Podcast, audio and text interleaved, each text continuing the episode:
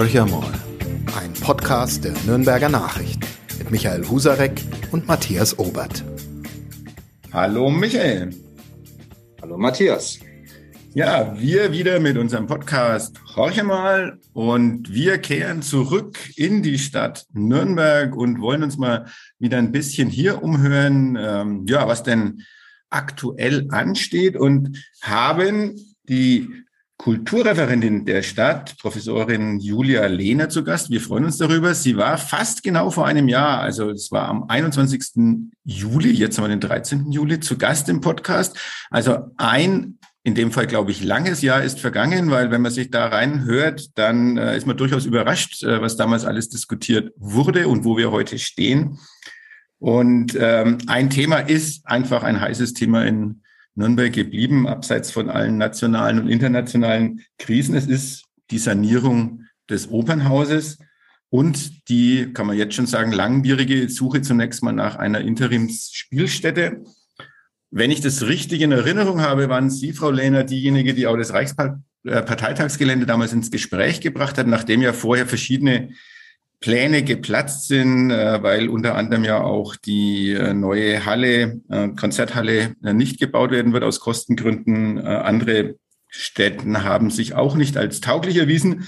Und mit Ihrem Vorschlag haben Sie natürlich eine, eine Wahnsinnsdiskussion erstmal hervorgerufen. Und jetzt stehen wir an dem Punkt, dass es einen Wettbewerb gab und äh, bei diesem Wettbewerb ging es darum, den richtigen Standort äh, zu finden. Und aus den acht eingereichten Vorschlägen wurde einer zum Sieger gekürt. Jetzt spreche ich mal als jemand Außenstehender. Ein unglaublich kompliziertes Verfahren, weil wir reden ja nicht von einem Architektenwettbewerb, der stattgefunden hat, sondern es ist einfach jetzt nur darum gegangen, wo ist die richtige Platzierung. Und als Außenstehender sagt man, ähm, ja, Braucht es das überhaupt? Wie umständlich kann es denn noch sein, um hier zum Ziel zu kommen? Vielleicht skizzieren Sie das mal ganz kurz, warum das notwendig war, diesen, diesen Weg so zu beschreiten.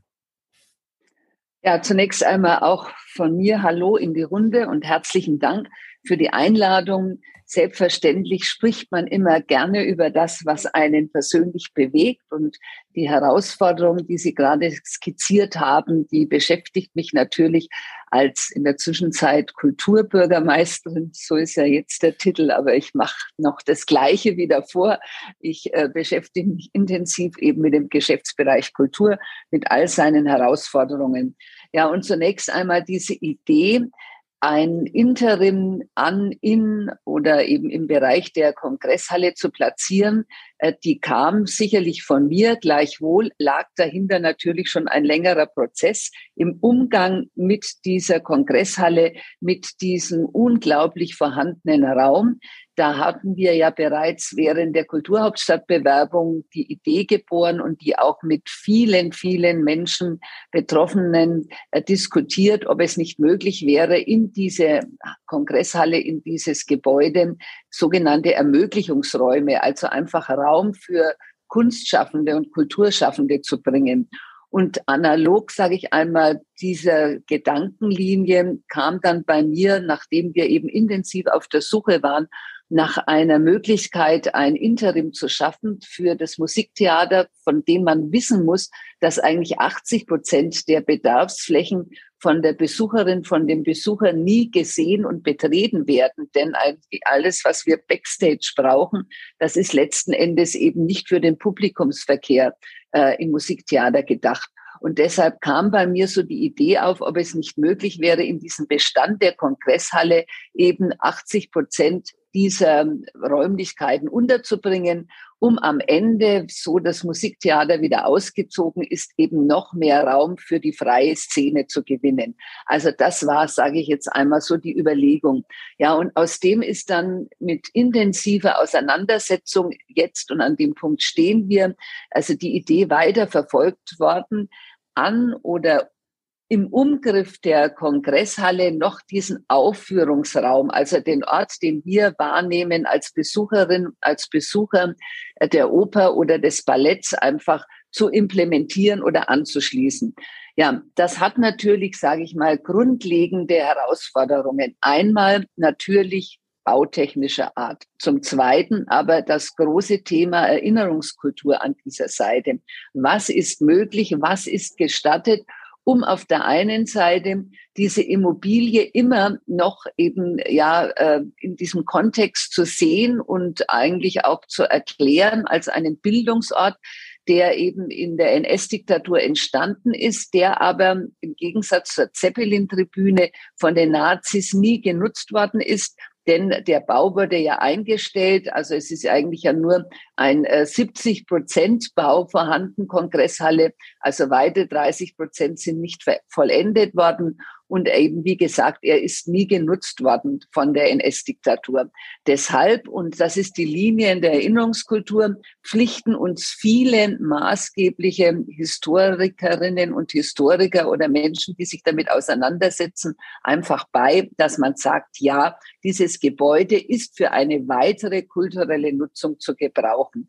Also Sie sehen, es ist ein sehr, sehr komplexes Thema das natürlich auch immer wieder der Diskussion bedarf. Wir haben uns um diese Diskurslinien bemüht in dem letzten Jahr. Man wird natürlich nie zum Ende gelangen. Also jede Generation, so will es ja auch die Stadt Nürnberg, soll die Chance bekommen, sich erneut damit auseinanderzusetzen. Aber jetzt stehen wir an diesem Punkt und haben ein Wettbewerb ist der falsche Ausdruck, ein Gutachterverfahren auf den Weg gebracht und dieses Gutachterverfahren hat acht international renommierte, ein regionales äh, Architekturbüro ist auch dabei, aber international tätige Architekturbüros eingeladen, um Vorschläge zu erarbeiten, an welchem Ort konkret dieses Interim mit diesem Aufführungsraum gebaut werden soll. Und ähm, diese Vorschläge wurden evaluiert auch wieder von einem, sage ich einmal, hochkarätig national zusammengesetzten Gremium von Wissenschaftlerinnen, von Architektinnen und äh, auch nochmal von weiteren Gutachtern, die eben in dem Prozess der Erinnerungskultur uns auch immer wieder an verschiedenen Stellen zur Seite stehen. Ja, und dieses Gremium hat einen Vorschlag gemacht und dieser Vorschlag ist jetzt weitergegeben worden in die Opernhauskommission. Die hat sich auch für diesen Vorschlag ausgesprochen. Also das ist jetzt natürlich schwer alles nur sage ich einmal, virtuell zu erklären. Es wäre besser, man würde nochmal die Skizzen dazu sehen, um genaueres und präziser dazu formulieren zu können. Also ich habe jetzt mal versucht, Ihnen einen Eindruck zu vermitteln über dieses Verfahren. Uns ging es also an der Stelle eben auch wirklich um höchste Transparenz, um das Mitnehmen der politischen Entscheidungsgremien. Also all das haben wir versucht als unserem Geschäftsbereich. Es war ein Marathon gut auf den Weg zu bringen. Es ist ja bei diesem Marathon, ähm, Sie haben das gerade schon beschrieben, die Ziellinie tatsächlich überschritten. Man hat diesen Standort gefunden. Es wird sich, ähm, man kann es im Podcast ja nur versuchen zu erklären, ähm, wer den Innenhof der Kongresshalle kennt, ähm, dieses Opernhaus ähm, als Interim wird sich relativ anschmiegen an, an das Bestandsgebäude und zwar so, dass diese Sichtachse, die man, wenn man ins Dokuzentrum geht, ist momentan ja geschlossen ist, aber dann irgendwann ja wieder eröffnet und diesen von Domenik hinein äh, geschlagenen Pfahl betritt. Man wird dennoch diesen Innenhof als äh, weitgehend leerstehend wahrnehmen. Es ist eine ganz elegante Lösung, die da skizziert wurde. Ein Marathon ist zu Ende, der nächste Marathon beginnt. Äh, ich bringe jetzt mal den einen zu Ende. Es wird so sein, dass der, am 20. Juli der Nürnberger Stadtrat mit großer Mehrheit diese Pläne nochmal final absegnet. Dieses kommunalpolitische Mandat steht ja noch aus, aber da gibt es keinerlei Zweifel, weil die großen Fraktionen sich da schon ähm, geäußert haben. Dann geht es im Moment um eine Frage, da hätte ich gern mal Ihre Meinung gehört, die, die mich immer als Beobachter so ein bisschen irritiert und viele andere Menschen auch. Äh, eigentlich wissen alle, äh, dass dieses Interim kein Interim ist. Die Oper zieht irgendwann wieder aus nach zehn Jahren, nach zwölf Jahren, vielleicht auch erst nach 15 Jahren. Aber das Gebäude wird kein vernünftiger Mensch abreißen. Hat sich der Herr Söder als sehr vernünftiger Ministerpräsident ja auch schon dazu geäußert, dass das finanzpolitisch nicht zu vertreten wäre, für viel Geld, 50 Millionen wird nicht reichen. Ich behaupte mal, es werden 100, aber das ist eine Behauptung.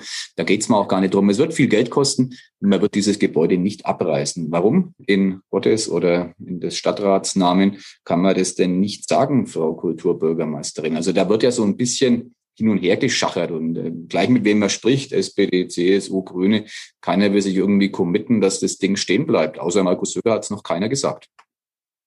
Ja, also dazu muss man wissen, dass wir insofern eine klare Sprachregelung immer beachten müssen. Also was wir jetzt bauen, das ist ein Gebäude und das ist, sage ich jetzt mal, eine Konstruktion, die absolut tauglich sein muss für Musiktheater, also für Opern, für Musical und für Ballett und auch dann, also das, was einfach dort die Philharmoniker aufführen. Das bedeutet, wir brauchen einen Orchestergraben, wir brauchen die Möglichkeit, dort einfach Kulissen äh, zu implementieren. Also das ist etwas, was wir immer auch im Sprachgebrauch deutlich machen müssen. Also wir bauen im Moment nichts anderes als eine Spielstätte für die Oper, für das Musiktheater, die eben auf Zeit zur Verfügung steht, solange die Oper, das Musiktheater kein eigenes Heim am Richard-Wagner-Platz hat. Das soll sie ja irgendwann einmal zurückziehen. So. Deshalb sprechen wir immer von einem Operninterim. So. Danach ist es offen, wie man dieses Gebäude, wie man, ich sage jetzt auch mal, diese Anlage noch weiter kulturell nutzen möchte. Auf jeden Fall das, was man im Bestand, sage ich einmal, hergerichtet hat, saniert hat, also um es benutzen zu können, das bleibt auf jeden Fall stehen. Also da fließt ja auch eine große Menge von Geld rein und das war ja auch so meine eigene Logik. Sollte das Musiktheater wieder weg sein, so haben wir hervorragende Flächen, die wir der freien Szene übergeben können oder eben also Bedarfen, die wir vielleicht noch gar nicht kennen. So dieser Anbau, der muss dann später oder darüber muss äh, diskutiert werden, wie man ihn dann nutzt. Also im Moment wird er gebaut für die Nutzung eines Musiktheaters, aber hier sind ja bestimmt die Köpfe rund und die Gedanken frei. Also es ist doch eine hervorragende Situation, dass man Zeit hat und sich Zeit nehmen kann, um darüber dann weiter zu diskutieren, wie wollen wir diesen Raum besetzen? Mit welcher Art von Kunst, Kultur oder eben mit welcher Art der Nutzung wollen wir dann da einziehen? Und das ist zunächst etwas, was den, äh, die Kommunikation zu schwierig macht. Also auf der einen Seite muss man von einem Interim fürs Musiktheater sprechen, hat aber auf jeden Fall dann einmal Flächen in dem Bestand des Rundbaus, die gebraucht werden können, die zur Verfügung stehen und darüber hinaus natürlich auch noch einmal diesen Anbau. Und selbstverständlich ist es keinem Steuerzahler zu vermitteln, dass wir jetzt Herr Husarek, Sie haben es angesprochen, also Millionenbeträge ausgeben, um so etwas nach 15 Jahren wieder abzureißen. Also ich denke, das äh, kann man nicht vermitteln. Und es wird eine Diskussion beider stattfinden, sollte die Oper ausgezogen sein, was man damit macht. Aber es ist doch eine hervorragende Voraussetzung, dass man sagt, man hat dann Platz für die freie Szene oder für den Kunst- und Kulturbetrieb oder vielleicht auch, ich meine, in der Nähe entsteht ein völlig neuer Stadtteil, also die Technische Universität. Also ich glaube, auch dort wird es weiter Platz äh, äh, und Raumbedarfe geben. Also das ist alles perspektivisch und darüber kann man und hat man Zeit genug, sich damit auseinanderzusetzen. Vielen Dank. Das war schon mal eine sehr, eine Klarstellung, die, glaube ich, wichtig ist, weil so deutlich äh, habe ich es aus der Nürnberger Sicht noch nicht gehört, dass dieses Interim ein Opernhaus-Interim ist, das Gebäude aber natürlich mit ähm, ja, gesundem Menschenverstand äh, nicht abgerissen werden soll, sondern im Bestand bleiben kann. Die Gedanken darüber macht sich dann die die nächste Generation. Ich bringe meinen Audi Max für die neue Uni ins Gespräch, was auch immer da reinkommt, völlig belanglos, aber es bleibt stehen. Es ist deshalb wichtig, muss man immer dazu wissen, ähm, so ganz rund ist die Angelegenheit noch nicht am kommenden Montag, wenn ich keinen Denkfehler mache, 18. Juli tagt ähm, der Landesdenkmalrat. Und da ist es tatsächlich nochmal auf der Agenda, weil es dort, äh, ich nenne es mal so, nach allem, was zu hören ist, Puristen gibt in diesem Gremium, äh, die tatsächlich darauf drängen, dass die Stadt dieses Interim wieder abreißen muss. Die werden dort keine Mehrheit finden. Das kann man, glaube ich, so vorhersagen. Aber deswegen auch diese Nachfrage.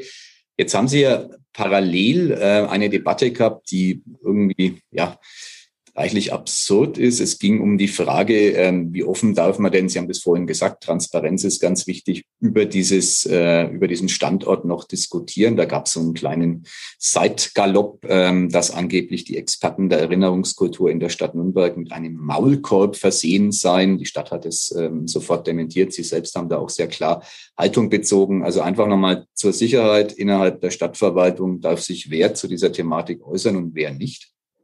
Also zunächst einmal ganz klar und deutlich, Maulkörbe gibt es nicht. Denn jeder, der als Beschäftigte, Beschäftigter der Stadt Nürnberg ist, unterschreibt einen Dienstvertrag. Und dieser Dienstvertrag bedeutet, und man wird auch in der Regel vereidigt, dass man letzten Endes sich an die Spielregeln oder beziehungsweise an, äh, sage ich mal, die Geschäftsbedingungen, so ist vielleicht die bessere Formulierung, einer Stadtverwaltung zu halten hat. Und die hat ganz klare Vorgaben. Das ist ähnlich wie in großen Firmen auch, wo einfach Regelungen in der Kommunikation festgelegt sind. Die sind nicht neu, die sind schon immer vorhanden. Und in der Stadtverwaltung Nürnberg, wie auch in fast allen Kommunen, ist es so geregelt, dass zu den eigentlich Kommunikationssträngen nach außen sprechfähig, sage ich mal, oder auskunftfähig sind Oberbürgermeister, Bürgermeister, Referentinnen und natürlich das dafür äh, entsprechende Kommunikationsamt, ja, früher hieß das Presseamt, also Kommunikationsamt so. Also dieser Regel unterliegen wir alle zusammen. Und jetzt bei so einem Thema, das noch einmal nicht nur einen Geschäftsbereich betrifft, Kultur, sondern tatsächlich das Umweltreferat genauso wie natürlich das Baureferat, das Wirtschaftsreferat, weil dort das Liegenschaftsamt eigentlich ist. Also die Immobilie, Kongresshalle, in Anführungszeichen, gehört nicht dem Kulturbereich, sondern dem Liegenschaftsamt, wie alle Liegenschaften der Stadt Nürnberg. Das Baureferat hat dort ganz, ganz wichtigen Part jetzt zu leisten für eben diese ganze Baugeschichte, diese Herausforderung. Das Umweltreferat ist implementiert, also von Anfang an, weil es dort um Umwelt, Naturschutz natürlich auch geht, also diese Belange so. Und deshalb ist diese Kommunikation einfach stringent aufgesetzt. Und von daher hat niemand einen Maulkorb, sondern, wie ich das erklärt habe, also so sind einfach die Geschäftsbedingungen. Und jede Mitarbeiterin, jeder Mitarbeiter, auch ich, haben die unterschrieben und müssen uns selbstverständlich an diese Regelungen halten. Und ähm, noch einmal konkret, die Historiker und Fachleute natürlich in unserem Beritt des Geschäftsbereiches Kultur äh, sind immer mit eingebunden, denn wir haben jetzt also für diesen Prozess, für die Architekturbüros, auch natürlich für die Gutachter so etwas wie eine Expertise ausgegeben. Also hier mussten berücksichtigt werden eben noch einmal die baulichen Gegebenheiten, ganz groß das Thema Erinnerungskultur, ganz groß das Thema Umwelt. Also das habe ich schon skizziert. Also dieses Reglement, diese Ideen, das alles, was wir also hier zu bedenken haben, ist natürlich auch von historischer Seite von unseren Expertinnen und Experten mit eingeflossen in die Grundlage. Also so ist die Situation. Also Maulkörbe insofern gibt es nicht. Vielen Dank für diese Klarstellung. Matthias, glaube ich. Ja, also es hört sich natürlich fantastisch an. Ich glaube, der ein oder andere Mitarbeiter, Mitarbeiterin ähm, aus dem Dokumentationszentrum hat es scheinbar ein bisschen anders äh, interpretiert. Ähm, ja, ähm, brauchen wir nicht weiter darauf eingehen eigentlich, weil Sie haben es sehr klar dargestellt. Nichtsdestotrotz äh, sei mir zumindest der Hinweis erlaubt, ähm, dass so eine klare ähm, Kommunikationsstruktur ist ja teilweise auch immer ein, ein theoretischer Ansatz, weil auch das, äh, sage ich mal, rückblickend auf 30 Jahre, wo ich vielleicht auch ein bisschen so die Stadtpolitik mit beobachtet habe, hat es eigentlich auch immer wieder Stimmen gegeben, die aus dieser klaren Struktur ausgebrochen sind und das war vielleicht ja auch ganz gut so. Ähm, aber gut, äh, es ist jetzt, wie es, wie es ist und ich, Sie können gerne was drauf sagen, Frau Lehner. Und naja, ich schmunzel, weil es natürlich für Sie als Journalisten viel schöner ist, wenn man hofft, es gibt hier Sperriges zu berichten, als wenn alles monochrom und also wie abgesprochen klingt. aber, mono, ich, verstehe, aber Frau Lehner, monochrom ja. ist es doch sicherlich nicht, diese Diskussion. Also gerade was wir in den letzten, ja. sage ich mal, eineinhalb Jahren erlebt haben, äh, ist doch eins klar, monochrom ist diese Diskussion nicht. Und es gibt, es war vielstimmig, es war schon noch viel, viel, viel, viel stimmiger. Aber inzwischen, äh, glaube ich, gibt es einen, einen äh, sagen wir mal so, man hat sich an, aneinander ähm, angepasst, äh, aneinander gewöhnt, sage ich mal, an diese Idee und äh, ja. Ich will Ihnen nicht ins Wort fallen. Also um, also es wäre ja, es wäre ja tragisch. Wir leben in einer Demokratie und ich meine, also es darf ja niemandem die Meinung vorgeschrieben werden, aber es ist halt wichtig, die an den entsprechenden Stellen zu platzieren in dem Moment, wo wir im Diskurs sind. Also wenn ein Gremium dann Entscheidungen oder wieder Grundlegendes weitergibt, dann ist das halt wieder ein, ein, ein anderer Punkt in dem ganzen Prozess. So muss man das wissen. Aber selbstverständlich, wir haben ja dafür auch äh, versucht, wirklich äh, nicht nur eine, sondern viele, viele Diskussionsformate, äh, äh, nicht nur ein Diskussionsformat, sondern vielzählige Stimmen hier zu Wort kommen zu lassen. Also Dank auch an die NN. Also Sie haben ja auch hier, sage ich mal, eine Reihe aufgegleist im Opernhaus selbst, also wo wir ja immer wieder dazu eingeladen haben und immer wieder Raum geschaffen haben, dass die Dinge besprochen werden. Die gehören auch besprochen. Also ich, ich, nur dann bekommt man doch auch selbst, sei jetzt mal in seinem Handeln Sicherheit. Das ist also meine persönliche Meinung. So. Lassen Sie, genau, ich glaube, äh, ist ausführlich behandelt worden und ähm, danke auch dafür. Lassen Sie uns ein bisschen in die Zukunft gucken, auf die nächsten Schritte. Ähm, das Architekturbüro, äh, ich lese das jetzt mal ab, Hilmer Sattler alias Albrecht aus München hat ja diesen, kein Wettbewerb, sondern diese, ähm, wie Sie gesagt haben, diese Vorauswahl ähm, gewonnen. Nein, Entschuldigung, muss ja, ich gleich sofort. Entschuldigung. Ja. Also hier, nein, also das muss man ganz klar und deutlich sagen. Hier gibt es keinen Gewinner. Mhm. Es war kein Wettbewerb. Also wir wollten die Expertise von diesen acht Büros in einer Art Form, was ist, wo ist es am geeignetsten, wo können wir diese Ziele am besten erreichen, diese Vorgaben. Habt es skizziert, baulicherseits, Erinnerungskultur etc. So. Und es waren, also darf ich das nochmal kurz sagen, also acht Büros haben Vorschläge gemacht. Ähm, ein Büro hat einen äh, Vorschlag gemacht, auf dem äh, sag mal, Bereich der Nürnberger Symphoniker nochmal dieses Interim aufzusetzen. Äh, vier haben sich in den Außenbereich mit ihren Vorschlägen begeben und drei ins Innere. Und von den dreien, die ihren Vorschlag gemacht haben, diese äh, Ausweichspielstätte im Inneren zu verwirklichen, sind zwei Büros, Sie haben jetzt nur eins genannt, einfach ähm, in die End, äh, äh, sagen wir mal, haben, haben ja jetzt diese Entscheidung bekommen. Also dieser Vorschlag von diesen zwei Büros, die am ähm, Nordostbereich im Innern diese Ausweichspielstätte platzieren wollen, das ist so mehr oder weniger der Ort, den man jetzt als Grundlage nehmen wollte. Und es ist nicht so, diese Büros haben alle die gleiche Aufwandsentschädigung bekommen. Es gibt keinen Preis. Es war kein Preisgericht. Es war ein Gutachten und also eben nochmal ein Ort von zwei Büros hat jetzt das Prä bekommen. Also bitte, das muss ich deutlich sagen, es gibt keinen Gewinner, weil sonst würden wir diesen Wettbewerb, das, es ist kein Wettbewerb gewesen, das Verfahren verfälschen. So. Sorry, ist kompliziert, tut mir leid, darum musste ich da gleich widersprechen. Kein Problem. Äh, ändert nichts an meiner Frage sozusagen. Ich nenne ja. auch den zweiten Namen, also Bjarke Ingels aus Kopenhagen. Das sind die zwei Büros, die äh, das ja. in dem Innenraum platziert haben. Und eigentlich geht es mir um Folgendes.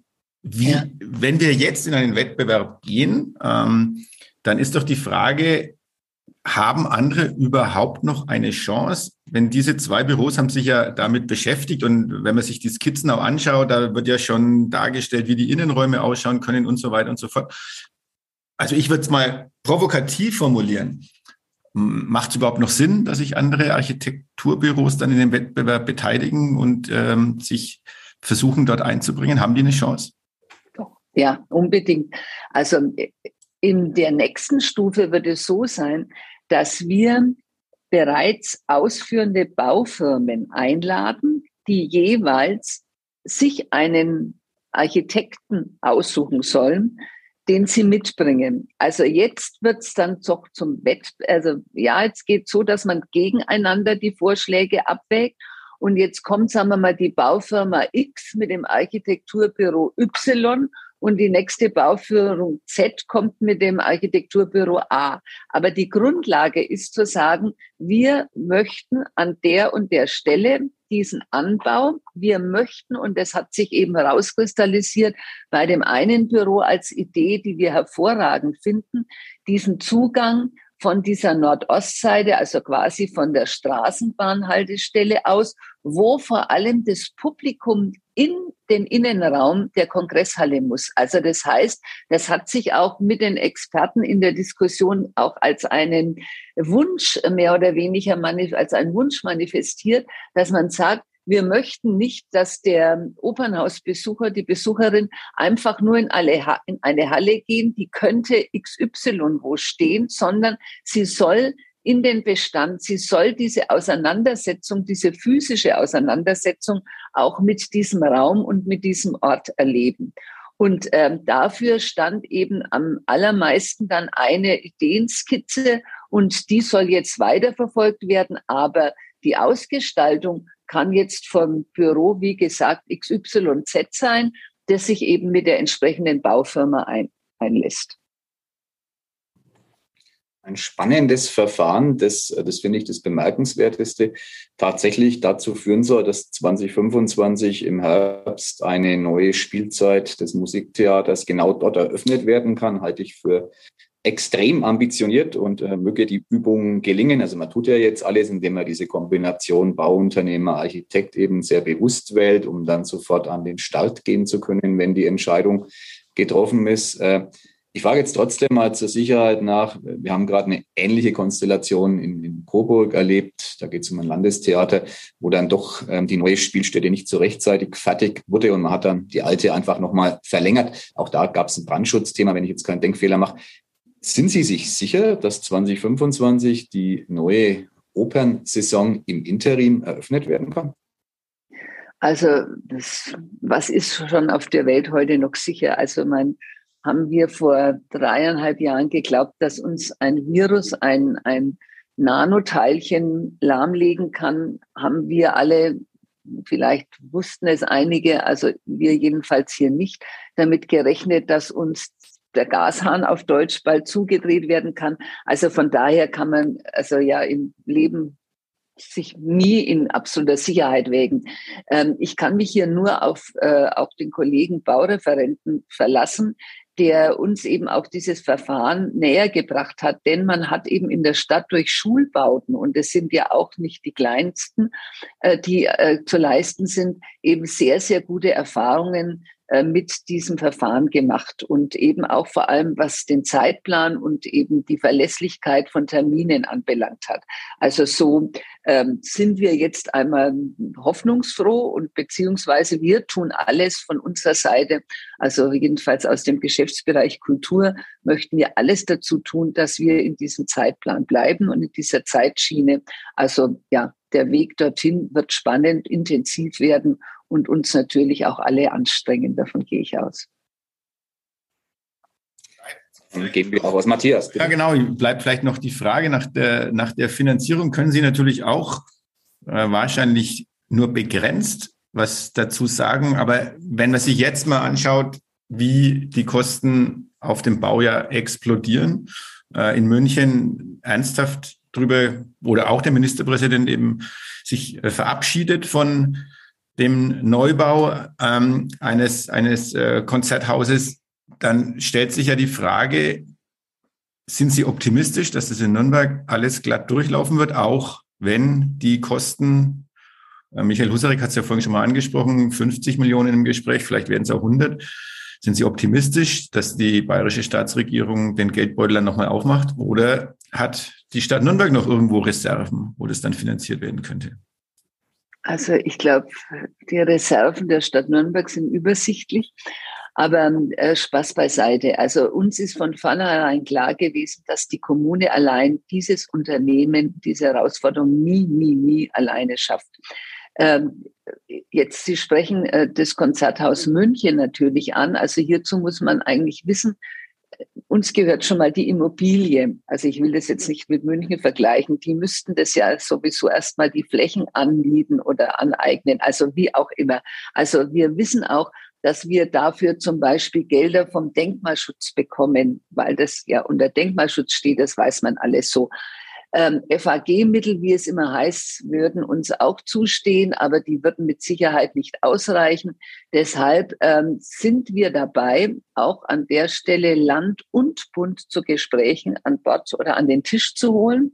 Also ähm, ich meine, es ist ein nationales Erbe, diese Kongresshalle. Es ist ein Erbe, das uns äh, auferlegt worden ist in aus dem, das aus dem 20. Jahrhundert mit den großen Brüchen des 20. Jahrhunderts zu tun hat. Es ist noch immer die so quasi größte NS-Hinterlassenschaft. Also ich glaube, hier sollte auch der Bund mit äh, ins Benehmen gesetzt werden, hat er auch getan bislang, wenn man ans Doku-Zentrum denkt, wenn man auch ans Memorium Schwurgerichtssaal denkt. Also das muss man auch loben und anerkennen. Also von daher versuchen wir jetzt mal Finanzierungsmodelle äh, selbst äh, einmal ins Gespräch zu bringen und dann also wirklich in kurzer Sicht, auf kurze Sicht eben Bund und Land an den Tisch zu bringen. Aber das wissen auch, das wissen auch die Verantwortlichen.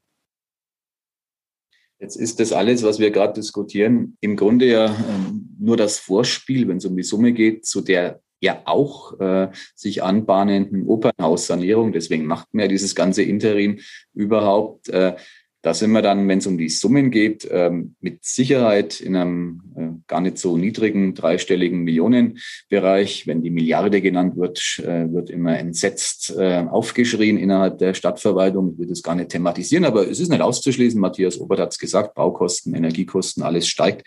Man wird einen hohen Betrag erreichen. Auch da ist die Finanzierung momentan ja ziemlich ungewiss. Es gibt eine Aussage von Markus Söder, die hat er in einem Interview mit den Nürnberger Nachrichten so äh, von sich gegeben, dass seine Obergrenze, so hat er das damals formuliert, 75 Prozent der förderfähigen Kosten sind. Wenn man das dem Nürnberger Kämmerer sagt, dann ähm, gefriert ihm das ähm, sonst durchaus vorhandene Lächeln im Gesicht, Gesicht weil er sagt, ähm, das können wir uns schlicht nicht leisten mit Blick auf die Stadtkasse. Sie haben das gerade auch ähm, skizziert. Da ist natürlich nichts zu holen. Wie soll es denn gelingen, dass man eine Förderung für die Sanierung Opernhaus Richard Wagner Platz ähm, erreicht, die die Stadt Nürnberg sich leisten kann. Also wie, wie, kann man sich das grob vorstellen? Wen muss man da ins Boot holen? Markus Söder hat sich geäußert, ähm, wird ja nochmal angebaggert, salopp formuliert, oder gibt also ich, zunächst mal muss man sagen, wir müssen ja jetzt nicht alles auf einmal sofort bewältigen. Also ich glaube, das Ziel muss sein, dass der Spielbetrieb aufrechterhalten wird. Also das ist jetzt mal Priorität. Und dafür brauchen wir, wie gesagt, dieses Interim. So, dafür müssen wir schon einen großen finanziellen Kraftakt zusammenstemmen. Und ich meine wohl, und dann kann man auch noch einmal, ich will jetzt nicht sagen in Ruhe, aber dann hat man ja auch noch einmal Zeit, sich wirklich mit dem Platz, Richard Wagner Platz, mit dem Ort zu beschäftigen. Auch hier sollte ja erstmal eine Diskussion stattfinden, in welchem Zustand möchte man das sanierte Opernhaus am Richard-Wagner-Platz dann überhaupt führen. Äh, da sind ja auch noch viele, viele Fragen offen. Es ist äh, notwendig, hier Platz und Raum zu schaffen für die Verwaltung etc., für Seitenbühnen. Hier sind immer Ideenskizzen vorhanden, aber hier hat man ja weder eine, sage jetzt mal, noch genaue finanzielle Aussage. Es gibt Wünsche auch immer wieder, die wir aus dem Stadtrat mitnehmen und die wir hören. Ja, die Verbindung dann über die Bahn hin zur Südstadt sollte entwickelt werden. Also es sollte hier an dem Ort eben auch so etwas wie noch einmal der Stadtraum überdacht und äh, überdacht mit CH, nicht überdacht, also gedanklich äh, in den Fokus gestellt werden und äh, einfach vielleicht hat es ja auch Implikationen hinsichtlich der Verkehrsführung. Also ich meine, das ist dann ein nochmal großer Angang, aber für den braucht man auch genügend Zeit in der Diskussion, was wir wollen und was wir uns vorstellen können. Und in dem Zusammenhang müssen dann eben nochmal die großen Gespräche geführt werden. Aber ich glaube, da ist die Zeit noch nicht gekommen im Moment. Es klingt aber nach einer sehr, sehr langfristigen Perspektive. Die ist es ja ohnehin. Also würde, wenn das Interim jetzt sozusagen beschlossen ist, man mit der Opernhaussanierung beginnen, ähm, heißt es immer, ein Jahrzehnt ist so die, ähm, der Zeitraum, der realistisch ist. So wie Sie es jetzt sagen, kann es dann ja auch ein bisschen länger dauern, weil all diese Pläne, die gibt es ja bisher nicht. Das heißt immer der Brückenschlag Südstadt, Altstadt. Äh, das ist für mich ein, äh, fast schon, wie soll man sagen, ein Buzzword. Das kann man mal sagen, aber da muss ja ein bisschen ein Konzept hinterlegt werden, ähm, um es wirklich mit Leben zu erfüllen. Das ist der eine Aspekt. Da gibt es noch nichts, das haben Sie gerade auch gesagt, das muss entwickelt werden. Was mich auch interessiert, man hat sich entschieden, dieses Opernhaus als Gebäude, es ist auch denkmalgeschützt, ähm, zu erhalten. Aber wenn man sich das Gebäude innen anschaut, ähm, ist es mehr als marode. Das heißt, de facto wird es ja wahrscheinlich entkernt werden müssen, mehr oder weniger zumindest. Und dann wird es neu aufgebaut von innen. Die Fassade bleibt sicherlich erhalten. Das ist der eine Aspekt. Und ein anderer, den haben Sie auch gerade genannt, Seitenbühnen. Ähm, die jetzige Technik ist ja nicht zukunftsfähig eigentlich muss das Gebäude ja vergrößert werden. Also ist das ein Denkfehler oder wie, wie, wie kriegt man das sozusagen hin, dass man diesen modernen Ansprüchen eines Musiktheaters im Jahr 2040, so muss man jetzt denken, gerecht wird, äh, ohne dieses denkmalgeschützte Gebäude komplett wegzuräumen? Ja, das ist der Punkt. Das ist auch die große Herausforderung. Und da kann natürlich nur in einer Vielstimmigkeit kann hier der richtige Weg gefunden werden. Also äh, da braucht man eben die Expertise von vielen, die hier also begutachten, die hier Vorschläge machen. Und äh, das ist ein intensiver Weg. Und äh, noch einmal, ich meine, man kann auch nicht im Vorhinein das ist gerade an dem Punkt zu erklären, schon äh, Zusagen von Fördermitteln bekommen, wenn wir selber noch nicht genau wissen, was wir wollen. Also um, um, um was bitten wir? Also das muss auch immer uns im Bewusstsein sagen, wenn man also mit den Partnern der Zuschussgeber in Verhandlung geht, dann braucht es konkretere Vorschläge, damit die sich darauf einlassen können. Also das ist etwas, was eine mit Sicherheit eine große Herausforderung auch der nächsten Jahre werden wird. Also die eben, ich habe skizziert, es geht darum, dass also der Spielbetrieb aufrechterhalten bleiben kann, aber äh, Interim und dann auch noch einmal zeitgemäß aufgesetzter Umgang mit dem Richard-Wagner-Platz, der eben also nicht nur äh, in der Entkernung des Opernhauses letzten Endes als Ziel äh, sein kann, sondern hier geht es dann um Stadtentwicklung. Es geht hier um wesentlich mehr. Eine Nachfrage dazu noch. Momentan konstatieren wir beim Blick in Opernhäuser und Theater einen Besucherrückgang, der ganz sicherlich im Kontext mit der Corona-Pandemie zu sehen ist. Ähm, da tun sich die Menschen immer noch ein bisschen schwer, wieder in geschlossene Räume zu gehen, zumindest in der Zahl, wie es eben vorher der Fall war. Da gibt es mannigfach momentan Mutmaßungen. Es gibt dazu keine seriösen ähm, Perspektiven. Aber ich sage mal so, ich skizziere mal einen Worst Case. Es könnte sein, dass Musiktheater, Theater ganz generell nicht mehr so Fahrt aufnimmt, was den Publikumszuspruch äh, anbelangt, äh, wie es mal vor Corona der Fall war. Wenn dem so wäre, ähm, ganz provokant die Frage, ist ein Opernhaus im Jahr 2040 überhaupt noch zeitgemäß?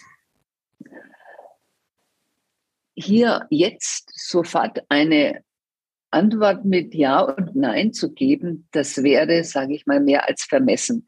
Noch einmal eine Erfahrung wie die Pandemie haben wir bis jetzt noch nie gemacht. Wir wissen ja auch nicht, wie es wirklich weitergeht. Also sind wir durch, also Sie haben ja entnommen, bei einem Kulturempfang in der Woche hat äh, der Ministerpräsident verlautbart, er wird nicht mehr schließen. Das hat also zu einem großen Applaus geführt. Also das ist die Hoffnung der aller Kulturschaffenden selbstverständlich. Also weiterarbeiten, weiter sichtbar zu sein äh, zu dürfen. Aber andererseits ähm, wäre das vermessen heute schon zu sagen, äh, wie kommen wir da durch? Wird es einen dauerhaften Rückgang am Publikum geben? Ist man dauerhaft zögerlich? Auf der anderen Seite, und das ist ja genau die Aufgabe, die wir im Geschäftsbereich Kultur haben, wir müssen ermöglichen. Und dann müssen wir auch Instrumentarien finden, um die Menschen an die Kunst zu bringen oder eben ihnen dieses Erlebnis wieder auf andere Art und Weise zu schaffen. Also das ist eine Herausforderung, die haben wir ständig. Und äh, sicherlich sind wir hier zurückgeworfen worden. Also wir nennen das ja immer Teilhabe, wir nennen das ja eben Ermöglichung von, äh, von Teilhabe, also Vermittlung. Das ist alles etwas, was äh, uns ständig beschäftigt.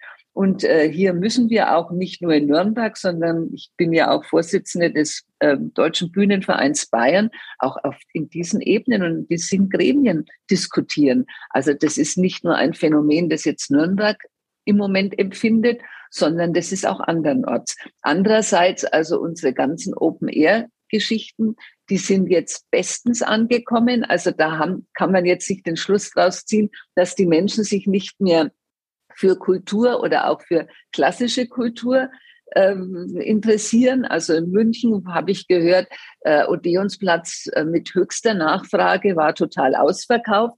Also es hängt wohl doch etwas damit zusammen, dass man Angst vor Infektion hat und die ist ja noch nach wie vor vorhanden. Ja. Also das ist eine Herausforderung, die wird uns bestimmt in den nächsten Jahren, mit der müssen wir umgehen, ja, beschäftigen anhängen noch die Frage, und ich will ja überhaupt nicht schwarz malen, aber wir hatten, Sie haben es ja gerade auch geschildert, ähm, Open-Air-Veranstaltungen sind, sind gut gelaufen, äh, Menschen kommen zusammen. Jetzt wird ja auch darüber spekuliert, ob zum Beispiel sowas wie die Bergkirchweih oder Rock im Park auch die großen Spreader-Events sein können. Wir haben das Badentreffen vor der Tür. So ganz persönlich gefragt, Macht Ihnen das Sorge äh, oder sagen Sie, nee, es wird schon gut gehen? Also Sorgen haben wir an der Stelle jetzt, ähm, die wir nie hatten. Also es schlägt sich natürlich auch für die Durchführung von solchen Großveranstaltungen bei uns der Mangel an Personal nieder. Also es ist in der Planung höchst anstrengend, weil auch die eigenen Leute, die eigenen Teams sind ständig wieder krank oder die Hälfte ist krank. Also das ist einfach auch, äh, das schlägt sich hier natürlich bei den Ausführenden genauso nieder wie im Publikum. Und andererseits muss ich dann hier in solchen Fällen an die Eigenverantwortung der Menschen appellieren. Also was traue ich mir zu? Wie nahe kann ich den anderen kommen? Das muss ich selbst für mich entscheiden. Trage ich auch dort vielleicht eine Maske, wenn ich mich gefährdet fühle oder wenn ich Angst habe, ich übertrage das Virus? Also das ist, glaube ich, jetzt auch etwas, was wir alle lernen müssen, dass wir hier in großer Eigenverantwortung unterwegs sind. Und das kann man nicht von oben befehlen. Das will ich auch nicht befehlen müssen. Das ist also mein Anspruch, dass ich sage, hier ist der Mensch ja selbst sich, sage jetzt mal, sich selbst nicht überlassen, aber er, er muss eben Selbstverantwortung, wie gesagt, ich wiederhole mich, hier übernehmen und tragen für sich und für andere. Dann hoffen wir das Allerbeste für diesen Sommer und natürlich noch viel mehr für den Herbst und den Winter, der bevorsteht. Ja, Frau Lehners, Sie wissen, Sie kommen nicht um eine bestimmte Frage herum, wenn es aufs Ende zugeht. Und äh, wir haben sehr ernsthaft und, äh, glaube ich, auch sehr faktenreich jetzt über dieses Thema Opernhaus, Opernhaus Interim gesprochen. Es gibt aber noch ein viel, viel wichtigeres Thema in Nürnberg und das ist der erste FC Nürnberg.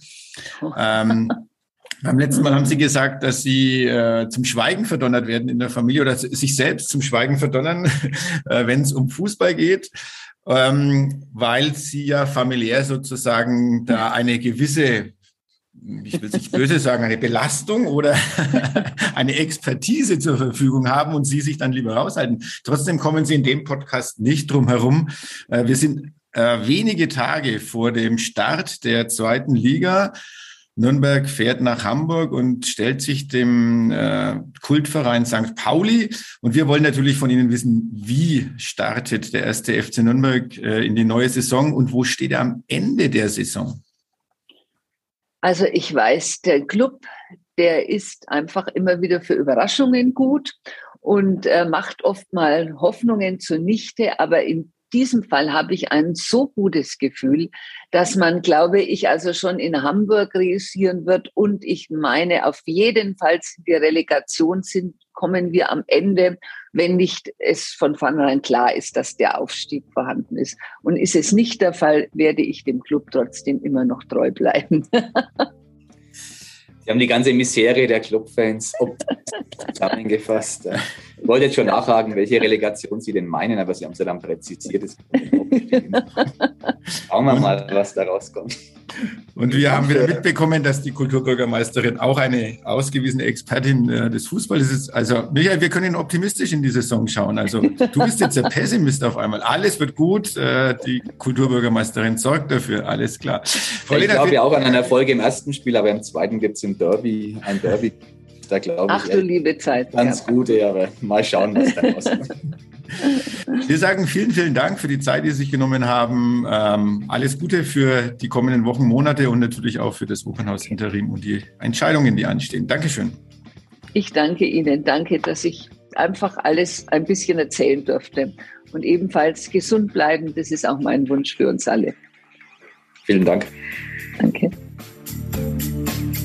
Mehr bei uns im Netz auf nordbayern.de.